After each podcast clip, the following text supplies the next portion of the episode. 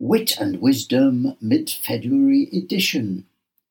Good morning, wisdom seekers. Here's my latest selection of posts from the social media, mostly from X, still fondly remembered by its old name Twitter.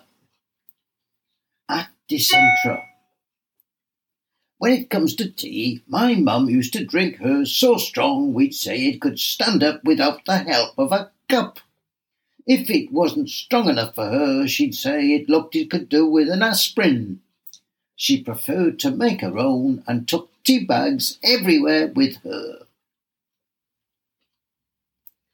At Gerashchenko. Russian telegram channels reported that the interview with Tucker Carlson and Carlson himself was not to Putin's liking, and the interview itself was considered a failure.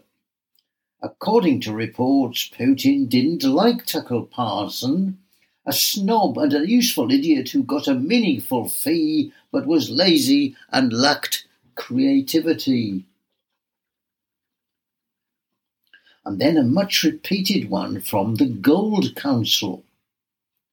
When the unexpected happens and the world is in turmoil, with gold you could be protected.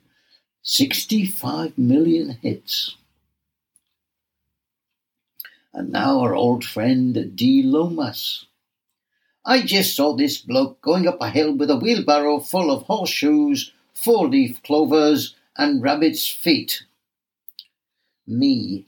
Nicely crafted, D. I'm beginning to see how your twisted mind works.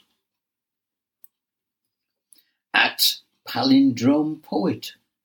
Could you give up ice cream for Lent? Never in a month of Sundays. Oh, yes. Jonathan Levitt replies, Never run with an ice cream joke. Trip up and you can lose it all in one fell scoop.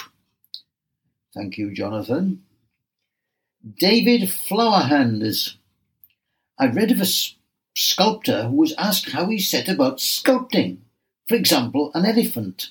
His reply was, I start with a large rock and knock off all the bits that don't look like an elephant. Me. Mass shooting in Kansas City, Missouri after supporters gather for a parade for the Chiefs Super Bowl win. Bizarre, dark coincidence.